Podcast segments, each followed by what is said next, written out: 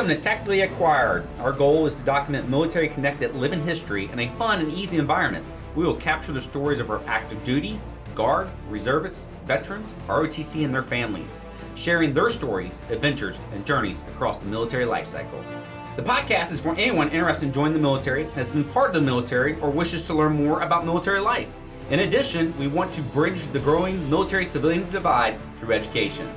This is unfiltered, meaning we'll go over the good, the bad, and yes, maybe even the ugly of being a military connected individual. I'm your host, Rusty Martis, a retired Air Force Mustang and OEF veteran, and I run the Veterans Resource Station at North Kentucky University. Thank you for joining us on episode 9 Bravo, the continuation with Army veteran and NKU alum Jesse Neack. We pick up his history with the invasion into Iraq. Where'd you end up in Iraq then? So our first uh, stop was so we we flew from Fort Campbell, Kentucky, uh, down to I think it was Atlanta. Uh, we flew commercial. We were on a a, uh, um, a flight just by ourselves, but we flew, flew United uh, Airlines. Um, when we flew from Atlanta to uh, Germany, we refueled in Germany, and then flew to Kuwait City, Kuwait. And then we spent the next month in Camp Pennsylvania, Kuwait. Okay. So um, climate in Iraq is a little bit different than in here is isn't here in northern Kentucky. So we needed time um, to acclimate to that that difference, um, and also the uh, you know the leadership was still setting up really what that initial invasion plan was because we were part of the initial invasion force. So I think they were still um, developing that.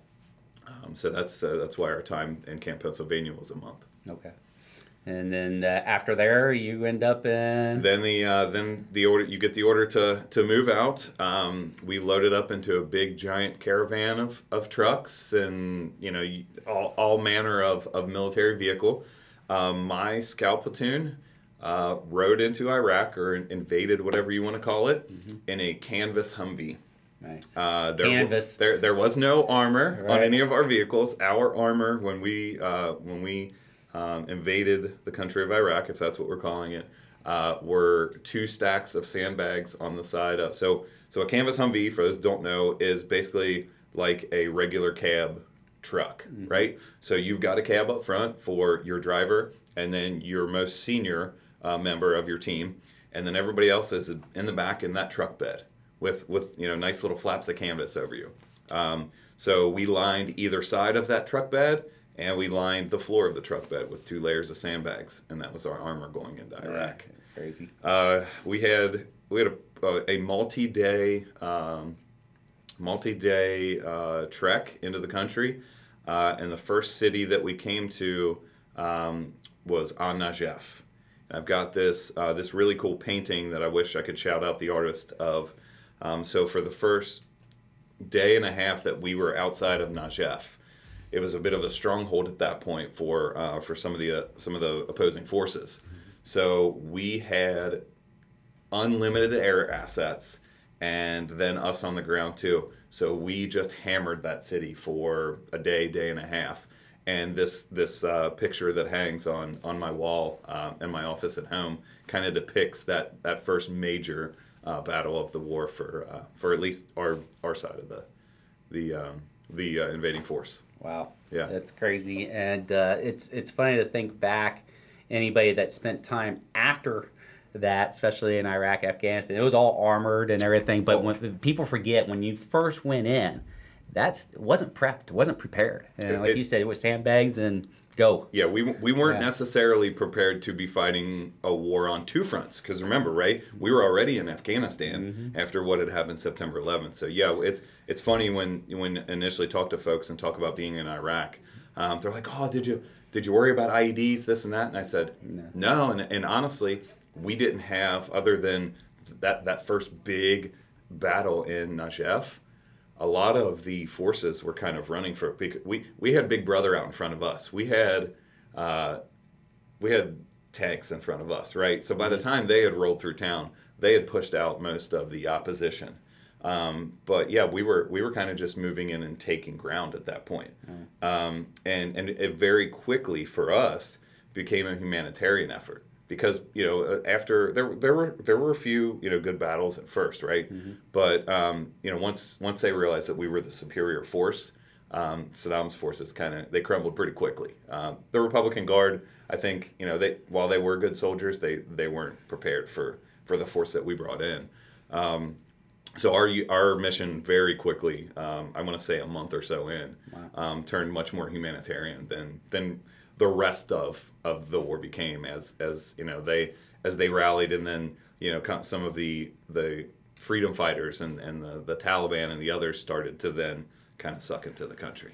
So I'm just curious, um, how long was your kind of initial deployment on that first go round? So our orders for that deployment was a 12 month deployment. Okay, so it was 12 months. It was 12 months. Okay, Um, I didn't make it 12 months. Right. Um, about let's see if I if my math is correct, I think that's four four months into that deployment. Um, you know the story, but I'll I will tell it for the uh, for the sake of the listeners. Um, we were on a mission, so so let me back up a little bit. So we hit on Najaf and we kind of rolled into the country a little bit more, hitting a few other cities along the way. And then at a certain point, they took the 101st and kind of broke us in half. So one half went to Baghdad to help secure there and help, um, you know, uh, run missions out of there. And the other half, including me and my unit, we went north to uh, around Mosul. And so we were doing missions up there because we were getting good intel that there were still, you know, there were still meetings going on. There were still, you know, kind of bands of resistance here and there. Um, so on June, the, the, night of June 2nd, morning of June 3rd, 2003, um, I was the um, I was the lead guy on on a mission. Uh, we were we were going to uh, clear a cave system. Um, so I was to be I was leading us there. I'm, I'm the guy. As soon as we hit the ground, I'm finding my azimuth on my compass and I'm walking us to where we need to go. Um, so we loaded up our helicopters. Uh, we were at uh, Q West Airfield, um, just outside of Mosul, uh, and we flew. It was probably maybe a half hour, 45 minute flight. Um, one of those ones that's actually burnt into uh, burnt into my memory. Uh, we flew with the doors open. Um, and I can I can vividly now, as I'm sitting here across from you talking to, to you, see the heat lightning out in the distance. It was absolutely beautiful, super loud because the doors are open. But I'm I'm sitting, you know, like you and I are sitting across from my sniper partner, and then you've got uh, three other sniper teams in that um, in that helicopter as well. And it's a Black Hawk, right? And it's a Black Hawk, yes. And so we were the lead helicopter. There was also a, a second bird too. So we probably want to say 20 soldiers or two between the two. Um, we get the um, we get the notification from the flight crew that we're about um, 15 minutes out. Um, so at that point, you start to check all your gear and whatnot, and make sure everything's tied down. For me, it's making sure that um, that my compass is ready to go. That it was a little GPS unit, but um, making sure that's ready to go. Um, and then you get the the five minute out. So that's when seatbelts come off, and that way you are ready to go the minute that helicopter hits the ground. Because for folks that don't know, when you're flying a combat mission, that helicopter needs to be off the ground in under 10 seconds, really, because that's that's around the time it takes. Um, it takes someone to acquire a target like that and then to put actual accurate suppressing fire on it. Um, so we had under 10 seconds to get nine or 10 guys out of the helicopter. So it's a it's a quick thing. It's something we practice all the time. Uh, being in the 101st, we were very lucky to have the 160th SOAR. That's the Special Operations Aviation Regiment there at, at Fort Campbell with us. So we trained a ton with them on on um, on landings and um, extractions and whatnot. Um, so it's, it's something we train all the time. You go off feeling, and because that night for us, um, a lot of times you're landing at night, and in particular this night, we were um, it was dark, and as we got close enough to the ground, uh, we became browned out. So for folks don't don't know that term, that is the rotor wash of the helicopters sucking sand up off the ground. So remember, we're in Iraq, we're in Right. the desert, and so it creates this weird brown atmosphere to where you could stick your hand out in front of your face and not really see it. Um, so at that point, then the flight crew is going to instruments only for the landing. Um, and so now I'm ready to go to lead my team off of the bird as soon as I feel that feeling of struts hitting ground. Well, I felt what felt like that feeling, mm-hmm. and the crew chief said go, and so I went. But unfortunately, we hadn't hit skids on the ground. We hit an air pocket, which is a hot pocket of air, and we flared up. And when I went out, leading my team out of the bird, we were 45 feet up in the air. Yeah, crazy. Uh, thankfully, my sniper partner, again sitting across uh, from me as you are, um, as I stepped out, he realized that I didn't hit the ground immediately, and he reached and grabbed for uh, my ruck strap because you know it was about that kind of that bang bang timing. Um, he was able to grab it, but the force of me and hundred pounds, you know, in a ruck and whatnot, it actually dislocated his shoulder, he, and he had to let go, and I fell that forty-five feet. I say thankfully because he then kept everyone else in the helicopter. In the trail bird, the the guy first guy out. So there's two ways to get out of a helicopter. One is the way that I got out, which is more tactically sound because you're going out with your gear and you so as soon as I hit the ground I can go. Right. The guy behind in the trail bird, which hopefully probably saved his life, he took a little bit of a lazier route and threw his rucksack out because basically he would throw it out and then go get it and then go. Right. But that's kind of one more step. So, but in doing so, when he threw it, he realized, ooh, that didn't hit the ground, and he stayed in. So no one in that second bird went out. So I was the only one out of twenty or so that went out that night. Uh, they realize it's an old shit moment. Okay, this is you know mission canceled. This is basically a medevac now. Right. So they all land um, and, and spread out and look for me. Uh, uh, one of my best friends said he kind of just knelt and looked out at the horizon and saw this big hump on the horizon, um, and came and got me and, and took me back to the um, back to the, the bird that, that I stepped or fell out of, whichever Right. way you want to say it. Yeah. And uh, and that that started a pretty long uh, recovery process for me. Uh, started with 24 hours in uh, the CSH there in Iraq Combat Support Hospital. Um, five days after that in Landstuhl, Germany. Uh, so they could stabilize me uh, long enough to then make the 12-ish hour flight, I think, back from Landstuhl to Walter Reed in Washington D.C. Okay. Well, thank you for sharing, first of all, and Yeah. uh, I appreciate you going through and, and great vivid detail. Quite honest with you, how long were you at Walter Reed then before you could get med boarded, or what was kind of that next steps? Yeah, so uh, believe it or not, I was not med boarded. Good. Um, so well, that's a uh, good thing, yeah, right? It yeah. is, so. So, um, so I, I guess I'm gonna say, so we're a weekend, right? To that. So I was at Walter Reed probably the second week of June, um, and was there for uh, for three weeks. Okay. Um, when I first got there, so so my injuries uh, to back up to that way we can explain a little bit. Um, when I landed, when I hit the ground, I, I think there are two things that saved my life. So number one's the big guy upstairs. Right. He's a big fan of the infantry. That's the reason the sky is blue. Right. Um, and number two, I think subconsciously, do you remember that PLF thing I was telling you a little bit uh, back on on you know how we we were taught to hit the ground when we were uh, parachuting? I think I subconsciously did a PLF onto my left side Gotcha. because uh, the extent of my injuries. So think about this: think about a 190 pound guy with another 100 pounds of gear falling unknowingly out of a helicopter 45 feet. Right. Um, I fractured my pelvis, I ruptured my bladder, and I tore my urethra. No head injuries, no back injuries, no broken extremities. Super lucky dude. Right. Absolutely. Um, so that night in the CSH in Iraq, they fixed my bladder. So I've got a pretty gnarly scar from where they did that. Uh, but then for the next week until I got to Walter Reed and got to surgery, I have fractured pelvis. So they, they they had to be really careful in kind of you know moving me back and forth. But so I think I think it was the day after I got to Walter Reed is when they actually did the surgery to put the plate and two screws in uh, to secure the pelvis back. Um, they did a really good job because I run marathons now. Awesome. So I, you know, I gotta, I gotta say thank you to uh, to the the crew there. Um, but yeah, so I spent um, another two weeks there at Walter Reed, um, and then they flew me home to uh, Blanchfield Army Medical Center on post at Fort Campbell. Um, at the end of end of June, beginning of July, it was probably beginning of July, because I do remember that the day I got out of the hospital was on the Fourth of July. wow. And I thought that was pretty damn cool. That is awesome. And I, I had, and you know, in talking to friends, and my sisters came down to visit, and we had a big blowout Fourth of July party at my house. And I was in my wheelchair, kind of just rolling around everywhere.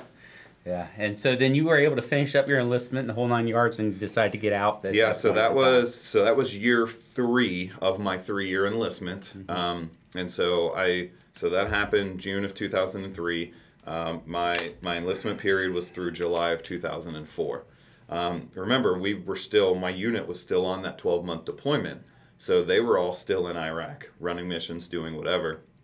And so for me, I had a really good support team in the rear detachment uh, commander and his group. Um, I wasn't required to come in every day to PT and whatnot because I was still having to go to the hospital every day on post to do my own physical therapy right. to learn how to walk again. Because so when I got out of the hospital, I was in a wheelchair, and then as I progressed out of that wheelchair, I was still non-weight bearing on my left leg okay. to allow that um, that that pelvis uh, repair to to take.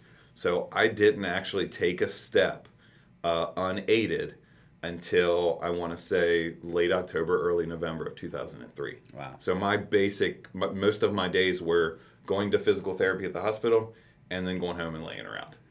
Um, and so uh, then I, I had my final surgery in December of 2003. I had to go down to San Antonio uh, to have my um, uh, the urethra repaired. Um, and so that was done. Uh, I had a lovely catheter for a month.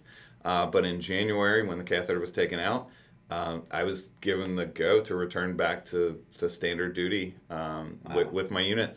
Um, some guys had already started to come back for various schools, sniper school, uh, airborne school, whatnot. Um, so I very slowly started to get back into the fold with them, uh, with PT and whatnot. Um, wasn't the PT stud I, I used to be. Uh, in fact, I couldn't even pass a PT test because when they had cut through my abdomen uh, to fix my bladder that night in the CSH, um, they cut through the wall of the abdominal muscles. So I was unable to do the I think it's 42 was yeah. the was the minimum uh, sit-ups. So um, that kind of went on until you know, and it started talking to my command. Um, you start to do I think it's 90 days out. You start to do your um, uh, uh, your your pre paperwork and your counseling whatnot before you um, before you decide to come off active duty. Uh, so I met with a, a recruiter then um, and kind of talked through things. Um, they told me that the Army would love to keep me in in a different capacity. Um, told them if I was going to stay in the Army on active duty, the only thing I wanted to do was be an infantryman. Um, but eventually, I let them talk a little bit of sense into me because I didn't want to immediately separate.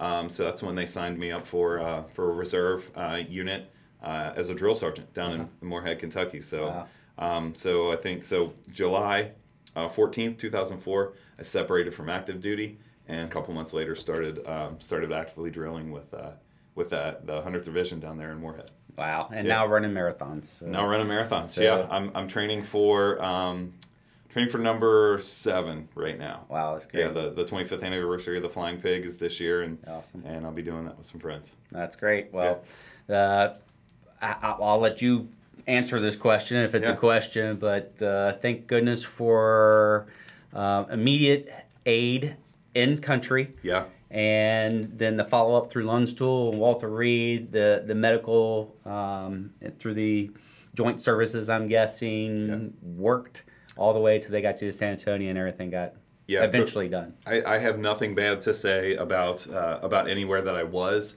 or any of the care I received. I, I know there were a lot of you know a lot of stuff that that was said about Walter Reed back in the day. Mm-hmm. Um, I, I, didn't experience any of that. Um, you know, my my worst experience with there was I was actually there at Walter Reed the same time that Jessica Lynch was there. Okay. Um, and for some reason, I, I don't know if I guess they were protecting her, but anytime she would come in to do physical therapy, uh, they would close us all off in our own little bays and take her back through uh, the uh, the therapy room to to a private room and once she was back there, they would open things back up and let us do it. And so that's not even anything bad to say, right? It was right. just I think I think they didn't necessarily know how to operate with you know with everything that was still going on with her right. and us. But other than that, my uh, my care was incredible. Um, like I said, I I have the the physicians to thank for the fact that I'm a marathon runner now. Right. Absolutely. Absolutely. From when you left the service and it could be from active duty or from when you're reserves and everything that you kind of just wish that your family or friends kind of knew about your military service Yeah, I, th- I think for I think talking to, family and friends, it's it's difficult. Um, it's difficult sometimes to to help them understand what daily life is in the military. Um, at times, it can be quite different than than everyday life here in the civilian world. But then there are also many other times that are you know that are just standard uh, you know office paperwork kind mm-hmm. of day. So it's it, it's not necessarily this this glorified you know uh, role that you're living, um, but it's something that's necessary, and it's something that I think no matter who we are, we all miss some of that that mundane and also some of the really cool times that we had too. Absolutely. Yeah. Yeah. And um, now you came back to NKU, used some of your GI Bill benefits, if correct me wrong, get your Correct. bachelor's. Yes. Uh, infantryman, infantryman, paratrooper, um, decides to go on accounting route. Yeah. Because you had, you said in high school you had that kind of that banking thing and you did accounting one and kind of did that. Yeah. But you you decided to do that, and that's where you've been since. Is that correct? Or how did you get into NKU again, going into accounting? Yeah. So um, you know, when when I uh, was separated from service in 2004, I moved back home. Mm-hmm. Uh, again, I'm, I'm a Kentucky boy. I tell everybody I've left twice and I've come back twice. So I think I'm meant to be here. um, but you know, uh, NKU, I haven't. You know, I said I grew up in in Campbell County. Mm-hmm. NKU's you know kind of been a part of my life, um, and it just made the most sense for me um, because again I was working full time and the campus is about halfway between where I was working and where I was living. Um, so it, it made a ton of sense. Um, and yeah, that that uh, that class in, in high school that I took um, kind of just you know piqued my interest. Like I said, I'd always been really good in math, um, and believe it or not, there's actually a lot of really smart people in the military too, and even in the infantry specifically. Absolutely um, and even further when you get into the sniping community. Yeah. Um, so math had continued to be a part of what I did even while I was serving. Um, so yeah, I, I did the uh, I did the the six year plan here. Mm-hmm. Uh, got my bachelor's in accounting. Um, so I used that to then get me to where I'm at today. And I'm in the finance world now. I'm, I'm doing financial analysis out at, at the CVG Airport Authority. Um, Senior I, financial. Yeah, yeah, and um, and, and I really love it too because that that foundation of accounting helps me think about the accounting side and the implications, the accounting implications of what we're trying to do, um, and and then I can I can be that liaison between the doers, the operators, and the accounting team, and and so that's it's a good perspective for me to have when I'm analyzing these these various things that we're trying to do out at the airport right now. Yeah, absolutely. And I, I would definitely say that you're very successful um, in your civilian role now as uh, what you do at CVG and even prior to that as well. Do you have any kind of tips for students that are here at NKU now or maybe thinking about coming in to college anywhere? Um, what were just kind of those those little tips that you might have or success stories that you you could relay? Yeah, um, I, I think it's you know look seek out and then this is this is also for veterans uh, coming off active duty as well. So I, th- I, think I think it's this is a good uh, this is a good message for incoming students and as well as um, including veterans coming off active duty. Seek out available resources. There there are resources out there available to you. There's a Rusty Martis at the Veterans Resource Station. There's um, you know there and so it's funny enough a group of uh, veterans and myself uh, when we were here in uh, in you know around 2006 2007 2008 um, there weren't a there wasn't a veterans resource station mm-hmm. Uh, there was an incredibly helpful young lady who worked here at the school who was kind of a liaison for veterans but that was about it right. as far as veterans resources yeah. so what did we do we created one. Awesome. So we uh, we we were co-founders of what has now become Norse Vets, mm-hmm. um, and what operates out of it. We were we were NKU Vets back at the time, but um, we just kind of created that that foundation of I think what you know the Veterans Resource Station is today. Absolutely. Um, so you know anybody incoming now should be um, thankful that we have a great resource like this at at uh, this school. Um, but there are so many resources out there uh, available to you um, just you know my, my, message is is seek those out um, they're, they're out there Um, Rusty has has my cards, and he'll have a stack of them in the Veterans Resource Station. Um, I'm the chairman of Veterans Camaraderie for the Barracks Project, mm-hmm. which is an awesome nonprofit here uh, in the Northern Kentucky area. Um, but there are always folks out there. Absolutely. There are always um, resources. You just need it. It can be frustrating at times trying to seek those out, but they're out there. And and don't be don't be afraid to ask for help because there are so many people out there that are willing to ask to to offer help. Absolutely, and we'll put uh, in the show notes. We'll put uh, a link to the Barracks Project, but we'll put your card and information um, out there as well. And it kind of leads me to, to what I want to talk about next. So it was a great segue, and we didn't plan it. So, uh, but you had mentioned when when we sat down originally, and not to throw you on the spot here, but you had a, a particular quote that kind of was resonated to exactly what you were talking about, and which is going to kind of lead me to my next point. Do you do you mind sharing that with no, us? No, not at all. So I, I have this, um, and I, am still um, I'm Gen I'm Gen X, so I still like paper. Right. Um, but I I subscribe to some of these kind of uh, daily devotional emails and and other things like that. Um, and one of those emails that I got at the beginning of the year was 63 things to be um, thankful for this year or to think about um, this year. So I have that printed off, and it it's it hangs about eye level uh, next to my monitors at work. Um, and each day I kind of just look look over and you know just you know pick out one or, or whatnot, you know whatever stands out. And today, when I looked over and I even highlighted it too because it's it's a really good one I think to keep in mind. And a Norse yellow, by the way. Yes, Norse. Yeah, that's right. And it says sometimes the best way to solve your own problems is to help some, someone else with theirs. And that just uh, and that that really stood out. It was funny enough that coming here today to talk to you about um, about that because I you know I, I think you and I um, we recorded a an award winning award winning uh, video a, a, few years back. Um, but we I think we really talked about that mission there um, in that a lot. But um, yeah. And it's okay not to be okay. Yeah, because everybody's absolutely. not okay, but everybody will be okay. But there's so many resources, like you said, out there. Um, you mentioned a few already. Yeah. And uh, but you can always reach out to the Veteran Resource Station. We'll get you connected, directly connected to whatever you may need in the North Kentucky or regional area. Um, if not local, then state and federal as well. So don't, don't be afraid to reach out um, and, and do what you do. And you're you know, there's no secret. I, am a pretty open book as well, and uh, I fell into the nonprofit world working with veteran services because I struggled tremendously at my transition, mm-hmm. um, getting out and everything, and I kind of rekindled my passion, for lack of a better way to say it, yeah. when I got back working with veterans and, and helping them transition properly. And we're able to do that here as a tip of the spear. Yeah, absolutely. at the yeah. Veteran Resource Station, because 75% of all service members will go to higher education, try to figure it out once they get out. Yeah. But you have a program that you're launching. Um, it's a special um, event, for lack of a better term, that's going to happen really soon on February 13th. Yeah. At 7 p.m., I believe.